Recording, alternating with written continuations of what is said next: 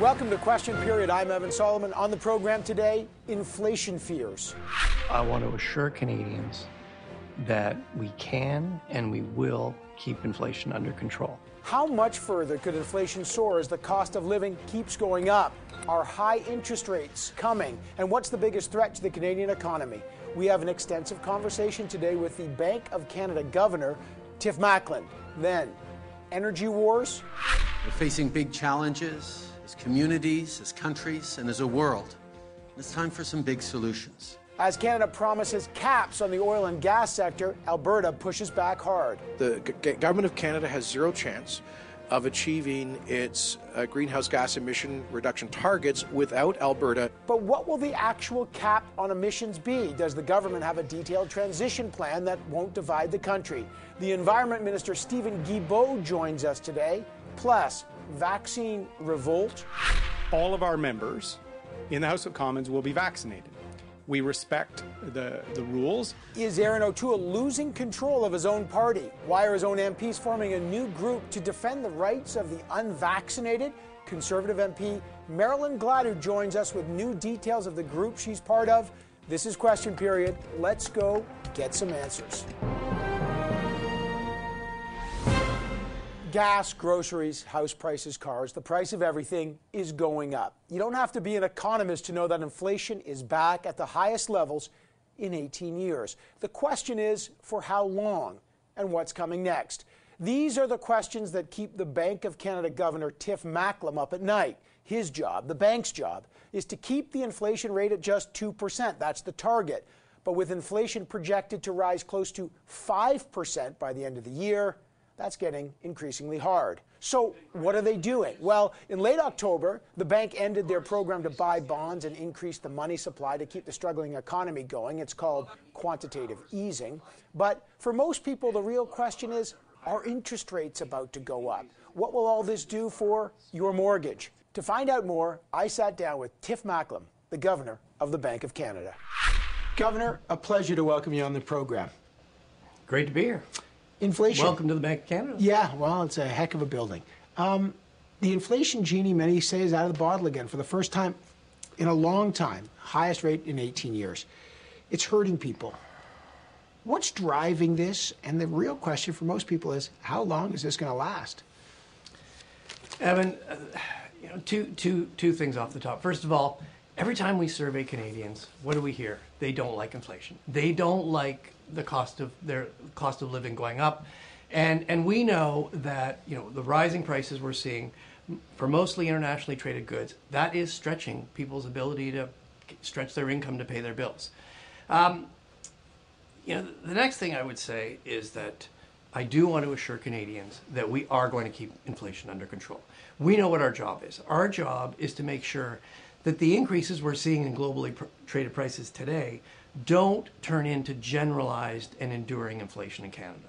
And, and we, we have the tools, uh, we have the mandate, and we will be, we have been, and we will be adjusting our tools to bring inflation back to target. The term that economists keep using is this oh, the, don't worry, folks, this is transitory. Okay. It was transitory a little while back and it's persistent. And now the bank's even saying it's going to persist longer than we thought. Maybe that's the wrong word. What's a better word to describe what's going on than transitory? You know, I'll, I'll take that on board. I think I think transitory to economists means sort of not permanent. Right. I, I, think to a lot of people, transitory means it's going to be over quickly. And and you know, maybe I don't know exactly what the right word is, but it's probably something like you know, transitory but not short-lived. Uh, and and what what you know, can I be more precise about that? Um, well, you know, a week ago we put out uh, a new economic projection for Canada. And we do have inflation. It's running 4.5% now. We think it's going to go up to uh, close to 5 And then over the course of next year, we think as we get to around the end of next year, it's going to be around 2%. So that's what we mean by transitory but not short lived. Okay, but in June 2020, you were saying, hey, I'm more worried about deflation than inflation. Now we're at 5% inflation. I guess the question is are you in control? If inflation is global supply chains, global COVID issues, tensions with China. There's a lot of juggling balls that everyone in this building and you are fig- trying to figure out. So people say, well, boy, the governor seems confident, but is the governor in control? There's no question we've never been through a pandemic before like this. We've never closed an economy. We've never reopened an economy. The good news is uh, we are reopening the economy. The economy has come a long way back, and now we're facing a lot of the challenges of reopening an economy. Uh, we've said for all along it's going to be choppy, it's going to be bumpy, and it is. But are we in control? Yes, we're in control. We have the tools, we are using them. Last week we took some important steps to adjust our monetary settings and we're going to continue to mo- to to adjust our monetary settings. And the goal here is to secure that complete recovery and bring inflation back to target. People are listening and they say, "Okay, okay, interest rates." That you know, you know, they say noise, noise, noise. Will the governor have to jack interest rates to stop inflation? Should people people ask me every day, and if you're asking me, you're in desperate trouble. Should we lock in? I don't know. But are, what, what's the message to people? Are they worried that we're about to get into a new era of high interest rates? So I'm not going to give people investment advice, but um, what I what I will say is, so last week when we updated our projections, what we said is. Uh, the time when we're going to likely be considering raising interest rates is probably going to be sooner than we thought. Uh, last week we said it's going to be sometime around the middle of next year. And if you want it in months, sometime between April and September. That's, that's uh, how we see things right now. Of course, uh, we're going to get new information. The economy is going to keep evolving. We may have to adjust that. But right now, what we're saying is uh, you know, interest rates have been low for long. They're not going to be as low for as long. Right. My parents would say, I remember 18%, 20% interest rates. But when you're saying, I'm just trying to get some perspective, we're not talking about, oh, we're going to go from the historic lows back into what were, in some cases, historic highs. What are we talking about? Are we talking about going up a point or two, or are we talking about strap in five, eight percent higher? Let, us just think about where we are right now. Our policy right now is at one quarter of 1%. That's as low as it can go. Right. So when we talk about uh, you know, coming to the time considering raising interest rates, we're talking about you know moving up to still pretty low rates, but off these ultra low rates. What factors on the horizon are you watching for that may drive inflation? People say, "Gosh, I'm worried about China. Gosh, I'm worried about we're getting vaccinated, but you know the continent of Africa's got four percent. I don't know what's if there's going to be a fifth wave somewhere else. I'm worried about supply chain issues. What worry? Like, what factors do you watch that may disrupt the forecast? Well, you just named, uh, you know, uh, we, we watch all those factors you just named, but but let me focus in on some of them that we're particularly focused on. So these global supply chain issues, uh, you know, why why why what are they? Where are they coming from? Why are they more persistent? Well, we've seen this. Good news is we've seen this rapid surge in global demand for goods. The global economy is recovering.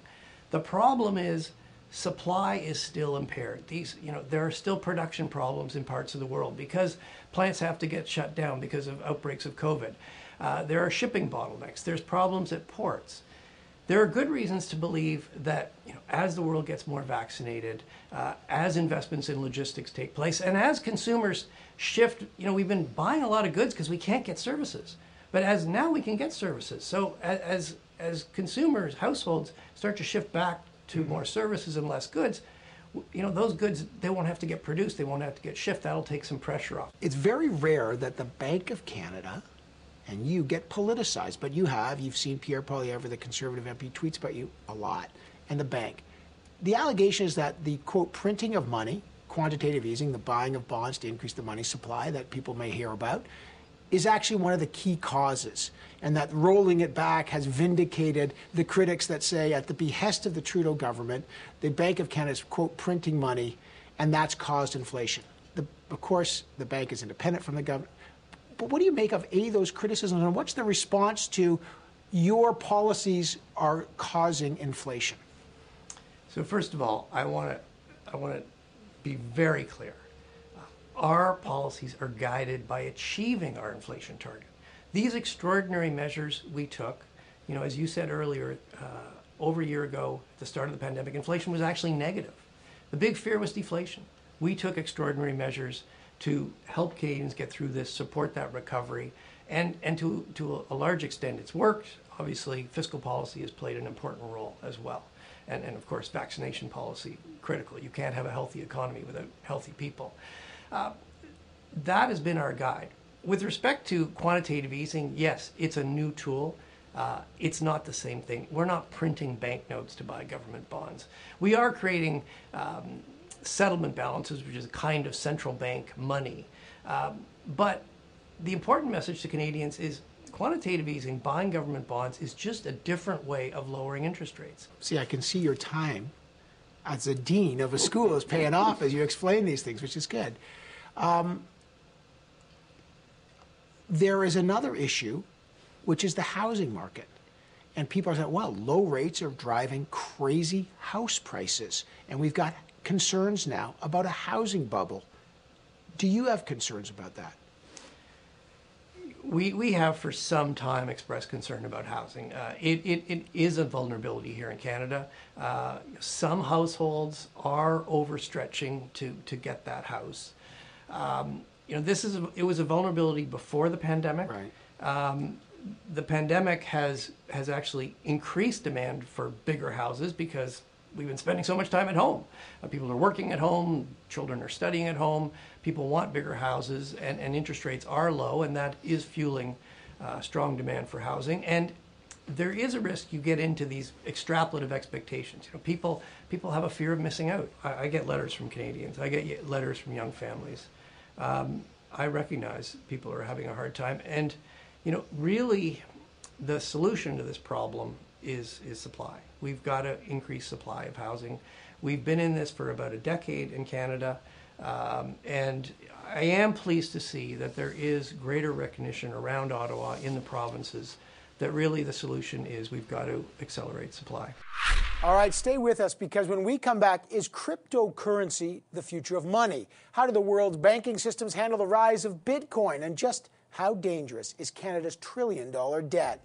When we come back, part two of our candid conversation with the Governor of the Bank of Canada, Tiff Macklem. Stay right here with Question Period.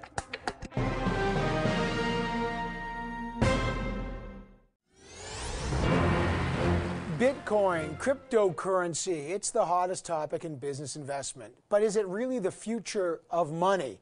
Cryptocurrencies are essentially decentralized networks that create values from something called the blockchain, which is like an international ledger system. There's no central bank, there's no central banker, which is why this has caught the attention of people like Tiff Macklem. He is the governor of the Bank of Canada. In part two of our conversation with him, we wanted to explore the future of money and concerns about the post pandemic levels of debt and why should people trust the man behind our money.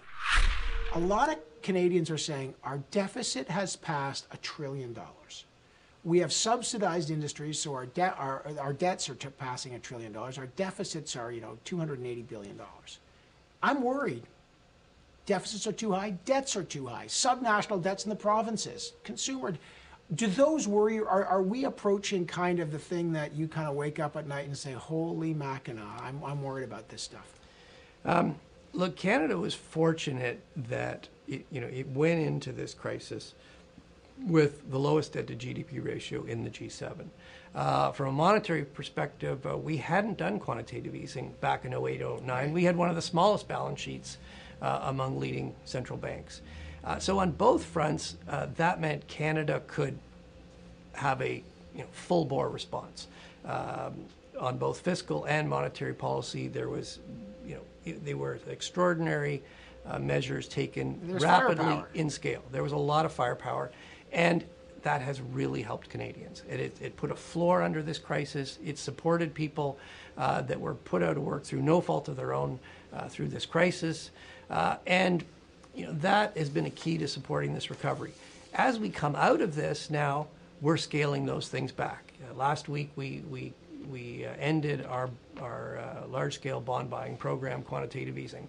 The government is, has, um, uh, the government, uh, most of the government extraordinary measures have expired. There are some certain targeted ones, uh, but those things are getting scaled back you know, the, the message is look, when you've got your firepower, you're in a crisis, you want to use it effectively. As things normalize, you want to get, you, you want to withdraw for that so that you don't create a, um, you know, a, a, structural deficit problem. Uh, in the government's own own projections, they have the debt to GDP ratio stabilizing, comes down a titch. Um, you know, we still have the lowest debt to GDP ratio in in the G7, uh, and the plan is to stabilize it. So, um, look, you definitely want to keep your eye on that, uh, but uh, I don't think we're in the danger zone. I got to ask you about crypto. The whole everybody say, "Oh, I just invested in Bitcoin or th- this one and that one," and is the future of money crypto?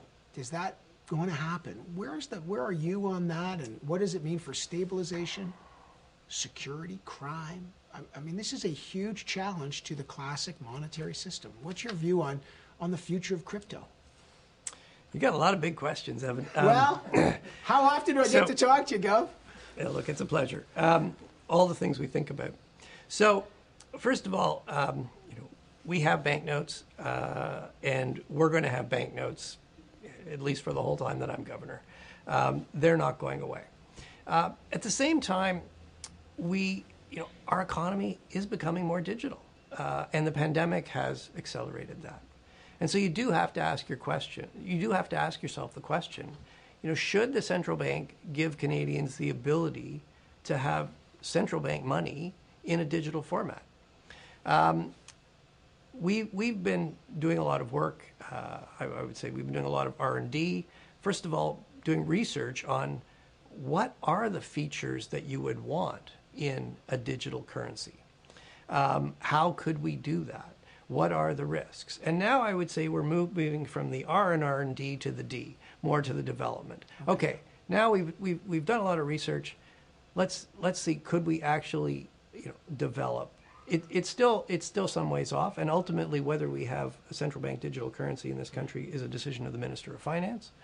Um, but we certainly want to be ready uh, if we come to the view, and then the government comes to the view that it would make sense to have a central bank digital Although, currency. Right now, people are buying Bitcoin anyway. Yeah, Bit, Bitcoin though, let's be clear, Bitcoin is not a digital currency.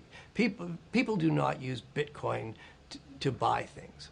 People use Bitcoin; they're speculating. It's an investment. Uh, and I'll let other people give investment advice as to whether it's a good investment.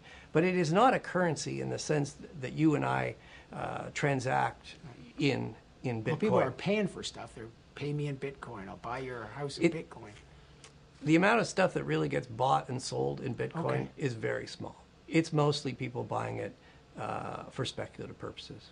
They're buying it because they think the price is going to go up and they're going to make money. They're not buying it to buy their groceries or buy their house or fill up their gas tank.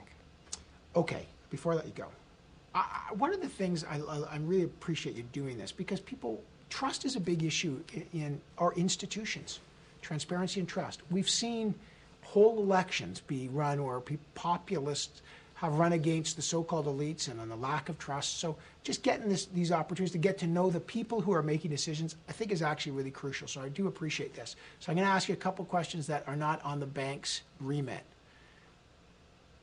You're feeling like you need to get your energy up. What is your go-to? And I've asked a former governor about this, as you know. What is your go-to playlist song that gets Governor Macklem going? Go ahead. Uh, well, I, you know, I, I, I, grew up in the '70s. I'm, I'm kind of a classic rock guy. If I if I had to pick one song, um, um, I, some of those classic Peter Frampton songs, I can't. Wow, alive, Peter Frampton. If you COVID style, you haven't been to a concert. If you could go to one concert right now, what would you go? Who would you go see?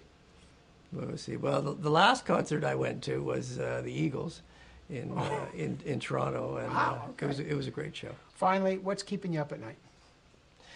Well, um, let's go back to where we started. Uh, inflation's four and a half percent. Uh, we think it's going up close to five.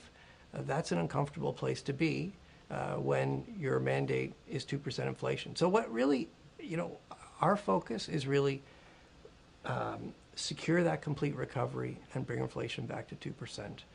And uh, you know, that's number one. Governor, thanks for taking the time. Just a pleasure to be here. It was a pleasure. Thank you for coming in, Evan. Coming up next, the climate fight escalates. How tough will Canada's cap on oil and gas emissions be? Is it really a war on the fossil fuel industry, as some are saying, or an investment in a green future? The Environment and Climate Change Minister Steven Guilbeault joins us next from Glasgow, Scotland. Stay right here with Question Period.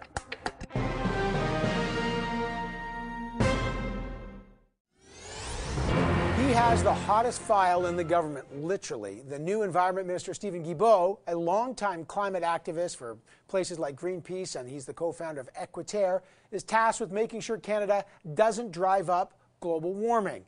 And he's leading the fight with a trinity of promises made at the UN Climate Summit in Glasgow, Scotland a cap on emissions for the oil and gas sector, a stop to public financing for fossil fuel projects abroad, and a push for other countries to impose a global price on carbon by 2030. If we recognize right now that only about 20% of global emissions are covered uh, by a price on pollution, uh, we should be ambitious and say, as of right here today, that we want to triple that.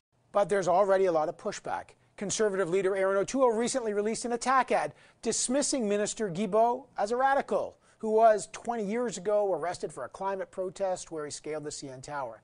The Alberta Premier says the caps are just a destructive message to the fossil fuel sector, which Jason Kenney believes Canada should actually be championing. We need to be partners in this. Uh, let's sit, sit down and, and figure it out together. Uh, instead, we seem to constantly deal with improvised targets ever in, of, of ever increasing ambition. So, what are the details of the government's new climate targets, and how can the federal government work with provinces that rely on the energy sector? Let's find out. Joining me now from Glasgow at uh, COP26 is the Environment and Climate Change Minister, Steven Guilbeault. Minister, pleasure to have you back on the program. Canada is promising you, these uh, hard caps on emissions for the oil and gas sector. Can you give us any idea what are the levels of the caps? What will they be? And how will they be regulated? Well, the, the commitment we made during the last election, uh, which the Prime Minister reiterated here in, in, Glasgow, is that we would cap uh, emissions from the oil and gas sector at current level. So people may ask, well, what do we mean by current level? I think we can take it for granted that we mean probably 2022 levels uh, for, to give us the time to, to develop the methodologies to implement this uh, this promise. We will be, in fact, we've I've already uh, over the la- over the course of the last week, I've been talking to to numerous companies uh, and and and provincial representatives. I had a great chat with my colleague and friend Minister Wilkinson with Premier Furey from from Newfoundland, who you know obviously is a is a large producer of oil as, uh, as well. So these details will will be coming uh, we, we will be doing consultation first, and then we will present the pathway in terms of the implementation. But, but this is interesting. You're saying, let's assume, because you know Jason Kenney said I wasn't consulted on any of this stuff. Now you're saying the caps will be at 2022 levels. Are you essentially saying, uh, unless you find new efficiency ways, nothing new can come online because you got to cap your levels at 2022 levels? Does that essentially um, mean that it's a cap on emissions, but it's essentially also a cap on production? Well, as as you know, constitutionally, the federal government has has no power over re, resource natural resource extraction production. This is clearly a, a, provincial jurisdiction, where as a federal government we can intervene is on is on pollution, and and the Supreme Court ruling on on, on the carbon pricing system in Canada was was very clear on that. Um, I, I understand Mr. Kenney says he hasn't been consulted. Uh, clearly, uh, Alberta will be consulted, as will all the other Canadian provinces and territories, as well as companies, civil society, Indigenous leadership, and labor. Minister, I spoke with the Saskatchewan Energy Minister in the last number of days. She said, look, these caps on emissions are a way to kill production by another means. She even compared it to the National Energy Program under Pierre Trudeau, essentially saying they'll be so onerous, you're just trying to kill all investment in the industry. Um, what is your response to her? Well, I, I beg to differ. Um, what, what we're doing with, with this gap is, is basically putting a f- framework around uh, oil companies' commitment. Uh, 90, percent of oil companies operating in the tar sands, in the oil sands, have already made a commitment to be net zero by 2050. So what we're doing with with this cap is putting in place a framework that will define how how we get there, and we will be working with with stakeholders to, to ensure that it's done that it's done right. I, I, you knew you you know you said tar sands, not oil sands. I know you corrected yourself, but that you know in your job, even those things are political. When Erin O'Toole is putting out ads calling you a radical, whose job, whose goal it is to shut down the fossil fuel industry, which you know 10% of our exports are natural resources. Uh, 800,000 jobs depend on it. And he's saying you're, you're basically there to shut it down. What's your response? It, it does get confusing for, for, for Francophone. Uh, in French, there's only one word for, for, for there's, there's, or one expression. There, there's two of them in English. Um, again, I mean, no later than yesterday, I was sitting with a number of representatives from, uh, from Alberta utilities, uh, including some of them that have made some pretty significant commitment when it comes to reducing their, their greenhouse gas, that are implementing those. So we are willing and happy to work with any province, territories, companies, uh, who want to work with us in achieving this goal. There is so much concern about the speed of transition, okay? Uh, and what the kind of Trent bridge energies are going to be. What is your position as minister on investment in liquefied natural gas. There's billions of dollars on the West Coast on this, on LNG. Is that something, is that, do you consider that a green energy? What about nuclear? Would you consider investment in nuclear a green energy? So on on your first part of the question on, on, on liquefied natural gas, um, obviously natural gas certainly is cleaner than, than oil, but it is a fossil fuel, and when burned, does contribute to, to, to global warming. And our goal, and, and that is a, a worldwide collective goal, is to progressively phase out the use of fossil fuels, to, to replace it with non emitting or low emitting technologies, renewables, clean technologies. And it, it's very interesting to see what is happening in Canada. And to answer your second question about nuclear energy, listen, government won't decide which technologies will be winners as part of this uh, this new economy. The market will. Um, and what I said uh, before is that what we're seeing right now uh, in Canada, as well as on the world market, is that technologies like solar and wind are becoming the cheapest way of producing electricity, way cheaper than anything else. Minister, the concern is, though, that you're stacking the deck on the competition. And you know, some of the critics will say, oh, here Steven Guilbeault doesn't like liquefied natural gas, billions of dollars. There are many countries who are investing that and say, great, Canada will take itself out of the mix on LNG. They're taking themselves by stranding assets in oil and gas, so they're out of that. They're, they're barely talking about nuclear. He's talking about solar and wind. We're essentially handing over our our future economy and our and our strength here to China or other, you know, Russia, Venezuela, who are still producing this stuff under much worse conditions, and they're delighted that one of the big competitors is getting out of the game. What's the response to that, and and how that could hurt Canada?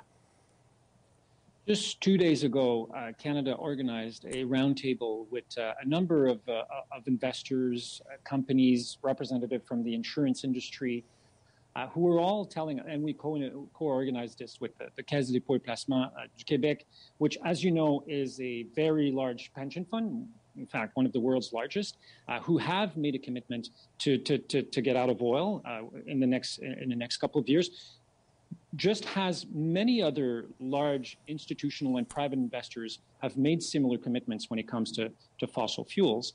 And what they were telling us is that we want to invest not billions of dollars, trillions of dollars in, in, in, in, this new economy. So investors themselves are telling us that this is where the market is going, this is where the money is going, and what we're doing as a responsible government is following that money.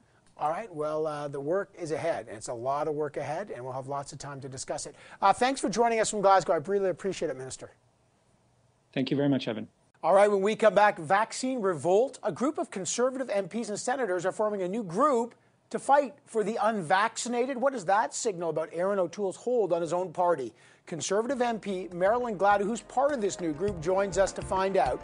Stay right here with Question Period.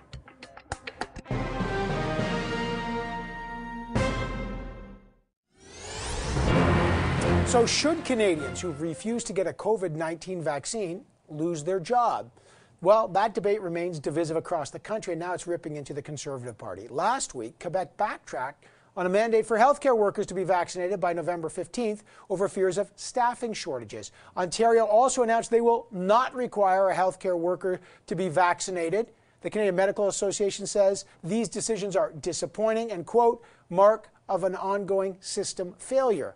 But the debate has now spurred a group of conservative MPs and senators to form a new inter party caucus. It's called the Civil Liberties Caucus. They want to fight for the unvaccinated, especially those who have lost their jobs over their vaccination status. What does this say about the Conservative Party's own position on vaccines, which has been unclear? The leader, Erin O'Toole, what does this say about his hold on the party? Let's find out. Joining me now is Conservative MP Marilyn Gladu. She's part of this new inter-party caucus. Great to have you on the program. Why, Great to be here, Evan. Why do you need this group to fight for the rights of the unvaccinated? Well, I, I, think that's a mischaracterization, actually, of what the group is. When we returned to Ottawa, MPs started talking to one another about what issues we were hearing from our constituents. And a number of us uh, identified that there were some common ones. The, the job loss that you cited was one of them, but there were others. You know, people upset about the PCR test uh, for double vaxxed asymptomatic people at the border. Canadians that were concerned about losing their right to enter and leave the country.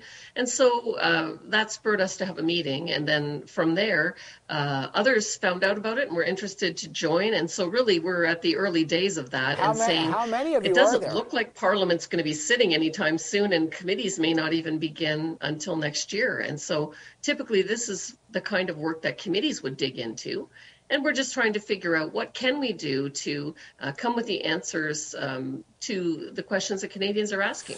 How many of them are there? How, how many uh, Senate MPs and senators are part of this? Well, uh, you know, at the first meeting there was about 15. At the second meeting there was about 30. So uh, it remains to be seen how many will have the time to devote. I think when we see the um, uh, people that are shadow ministers, then they'll know how much time they have to devote to another caucus and uh, you know then the path forward will be to really to talk about the different issues that we want to uh, tackle and and uh, how we're going to do that. I know you keep you have said this is not a shot at Erin O'Toole, but clearly uh, it sound, it looks like this is a splinter group. Uh, is it has Erin O'Toole talked to you about this? Is he part of this? What's his view of this? Because it certainly well, does look all, like a rift let me just lay this to rest. Absolutely. I support Erin. Everyone that is in this working group supports Erin. These working groups are a very typical way that we do business. Uh, whenever there is an issue that, you know, uh, conservative MPs have in common that they want to get on, we have a little working caucus. And so um, Erin approves of the process. I spoke to former Conservative Prime Minister Brian Mulroney on this program last week. He said Mr. O'Toole should boot unvaccinated MPs from caucus. Uh, what's your reaction? Should he? Well, that's really a decision for the leader. I mean, our leader has been clear that we oppose mandatory vaccines, that there are legitimate reasons why people are choosing not to take them. We have a very good vaccination rate. We've been clear that we encourage people to get vaccinated. And so, you know, I think with that, you know, it's his decision, but uh, um, I leave it to him. Marilyn Gladu, are you vaccinated? Uh, I haven't disclosed my own vaccination status um, for medical privacy reasons. We've spent a lot of time fighting for people not to be discriminated on based on their medical state. Uh, obviously, on November 22nd, it will be obvious to all uh, what my vaccination status is. So, Marilyn Gladu, you won't disclose your uh, vaccination status, but Canadians across the country, they're being asked when they go to a restaurant, a gym, a hockey game, send your kids to school, your kids have to be vaccinated why is it so difficult for a, a, conservative MP to disclose something that Canadians are being asked to do all the time and governments have asked our children to do to go to school? This has not been seen as an invasion of privacy, it's been seen as an act of public safety. Well, I, am not a, a, against obeying the rules. I'm upholding all of the rules that are in place. But the reality is, people are being forced to disclose. And the question is, you know, what is next? And what kind of discrimination will face people on other medical issues. We've talked about these things in Parliament before, and uh, certainly on November 22nd, I'm happy to disclose my vaccination status. I'm not in any way ashamed of it. I've been very clear that I support vaccination and I encourage people to get them. But this is an airborne infection You know this. This disease has killed 5 million people globally. 28,000 Canadians are dead. The economy's shut down. I know you, you, the conservatives keep saying you support vaccinations, but you won't disclose. You say, where does it stop? Like, did you have a problem when the school system is asking if our kids have got their, their polio vaccination? Well, I think, you know, in terms of the risk, uh, people that got polio, many of them died and many of them were crippled. And that is not the same frequency of uh, risk that we see with COVID 19, although COVID 19 has killed people, as you rightly pointed out. It's what, what and so, sorry, what I think we need po- to do po- sorry, is COVID make sure killed... we have solutions to keep people safe, and there are many and reasonable accommodations for those that are not vaccinated. I just, I just have to be clear. You're saying that COVID's not as bad as polio? Like COVID has killed significantly more people in a shorter time than polio did in Canada. I'm not, I'm not trying to compare tragedies, but, but the medical, I'm just trying, I, I, I know you're an engineer. I'm just but, receiving the information from medical experts that talk about the relative risk. I'm not a doctor myself. So, but they're, but they're, you know, medi- but they're saying, the president of the Canadian Medical Association has said mandatory vaccinations work. Every medical association, uh, the Public Health Agency of Canada, are saying these mandatory vaccinations are working. Like I'm, if you're listening to the data, wouldn't you support making sure everybody's vaccinated? Well, I think there's uh, multiple sources of data out there, and that's part of the work of this caucus is to take a look at all of the different data and sort through it and, and come to uh, what the reasonable solutions are to ensure that everyone is safe and everyone's freedoms are protected.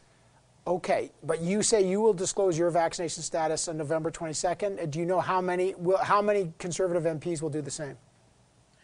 Well, I'm not sure. I mean, I listen to the media, try to find out who is and who isn't, and I know that there are a couple that have medical exemptions, and there are a couple that haven't disclosed. But I would imagine we're talking about a handful of people, um, a very small number. All right. Well, listen, I really appreciate you joining us, Conservative MP Marilyn Gladu. Always good to have you in the program.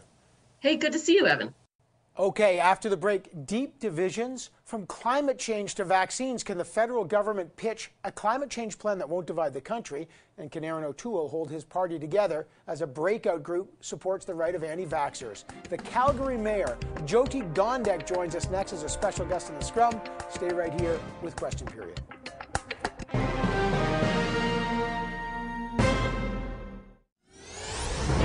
So it's a two front war in Canadian politics right now. On one side, you got the climate battle. Prime Minister Justin Trudeau promising hard new caps on oil and gas emissions while he was at the UN Climate Summit, still going on in Glasgow, Scotland. But he gave no details on what they will be. Already, you have the premiers of Alberta and Saskatchewan claiming this is an attack on the West. But the truth is, the oil and gas industry itself is already promising to get to net zero emissions by 2050. So, what's the reality of the politics around this issue? Meantime, the vaccine battle is raging, tearing a rift open in the Conservative Party, with a new group of MPs there defending people opposed to vaccine mandates, as we saw earlier in the program. So, how can the federal government hit these ambitious climate targets without dividing the country? And how can Erin O'Toole deal with the vaccine mandate issue without dividing his own party? To answer all that, the scrum is here.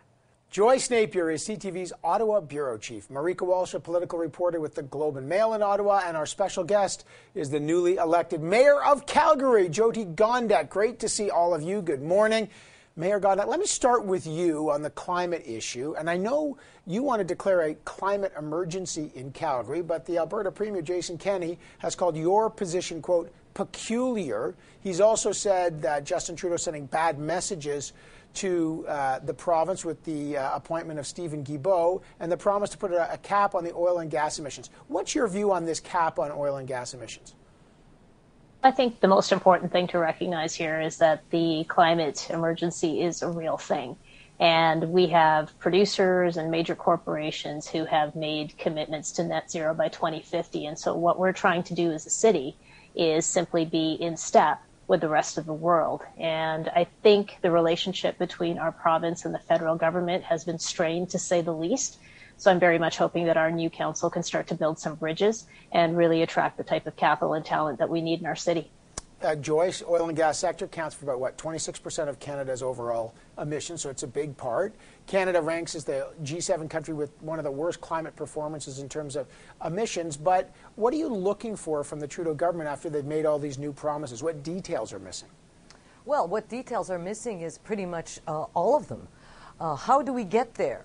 Um, you know, in the last few years, we've all heard uh, the Prime Minister saying uh, that this is a climate crisis, but we've never heard him, you know, extend a hand to Alberta, uh, to the sectors uh, that are the biggest emitters. What are you going to do? How are we going to transition as a country?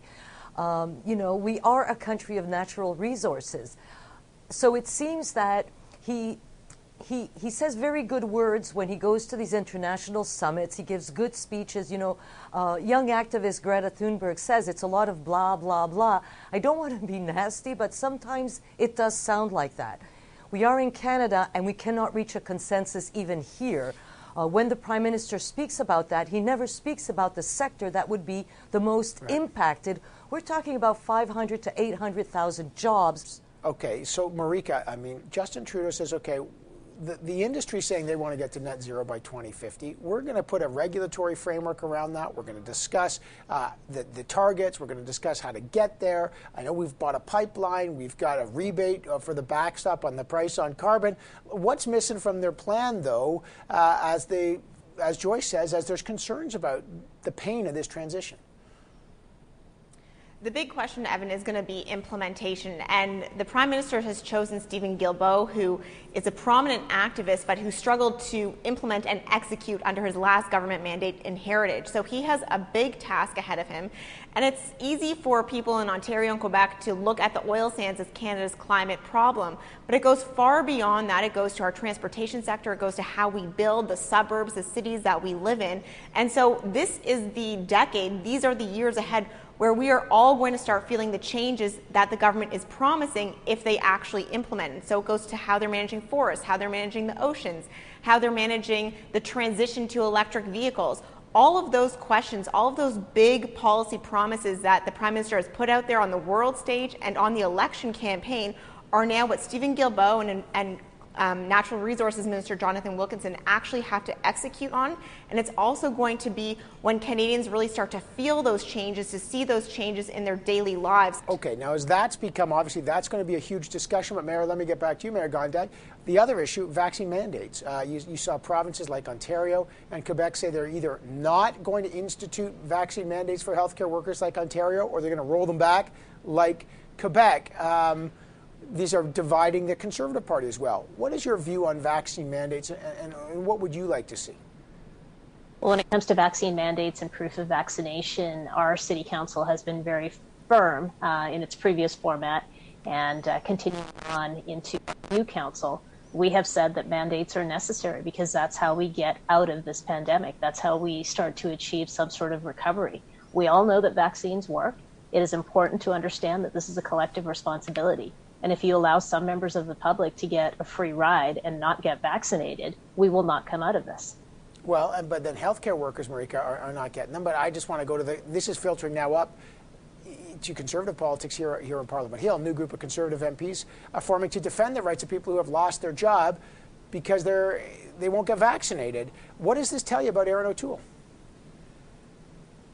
I think, Evan, what's stunning is to see that more than a month after the election campaign ended, this is still the anchor hanging around Erin O'Toole's neck. It's, it's um, really had a drag effect, and the shadow it has cast from the election is so long, and I think unexpected in how challenging it's been for Erin O'Toole to manage.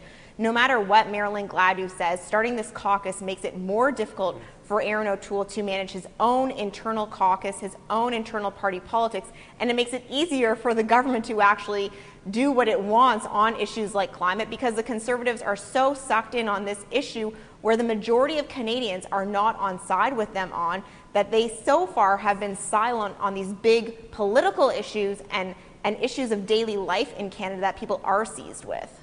Yeah, uh, Joyce, uh, by the way, we invite Erin O'Toole on the program. I think every week since the uh, election, he has not come on. He's been basically invisible. I think he's taken six questions on vaccines. He didn't comment on the COP26 uh, conference except to say that Mr. Trudeau re- has appointed a radical. He released that video about a radical in the environment. Now he's got this new group, Joyce. What does it tell you about what's going on in that party and his leadership right now? Well, you know, I would ask what leadership? If this is happening in his party and if these, uh, these runaway MPs and, and, and senators are doing this, Uh, it's because he never put his foot down. Listen, we listened to him throughout the campaign. Marieke was there as well, all our colleagues. We asked him questions about vaccine mandates. His answers were always vague. Well, this is what happens when you're the leader but you refuse to lead. Uh, you've got a lead. You, you heard Brian Mulroney, the former prime minister, on your show uh, a few weeks ago saying, you know, this is what you do when you're a leader. It's not always easy, and you can't always be nice, and you shouldn't be vague. They're on the wrong side of history, period. Okay, uh, I got to leave it there. Uh, Mayor Gondek, Joyce, and Marieke, uh, first of all, great to have the three of you on the program. Uh, that's question period for this week, but before we go, we want to say goodbye to a dear friend and family member here at the CTV family, Francois Damour, or as he's known, Frankie Love. For 39 years, Frankie has covered the news that has shaped this country. Many of the stories you've probably watched over these many years, from across Canada to places like Afghanistan and China. All of those stories, many of them have been crafted, shot, and edited by Frankie. He's decided to hang up his camera and stay home a bit more with his family Good luck to his family on that. Just kidding, Frankie. He's a legend on the Hill, beloved for his passion, his humor, his quality of work, and commitment to telling stories that impact all of us. Frankie, from the whole CTV News family, we will miss you. Congrats, brother. Enjoy the next chapter. And we will see you back here next week in seven short days, and I'll see you tomorrow on CTV's Power Play at 5 p.m. Eastern on CTV News Channel. Hug your loved ones. Don't take that for granted. See you soon.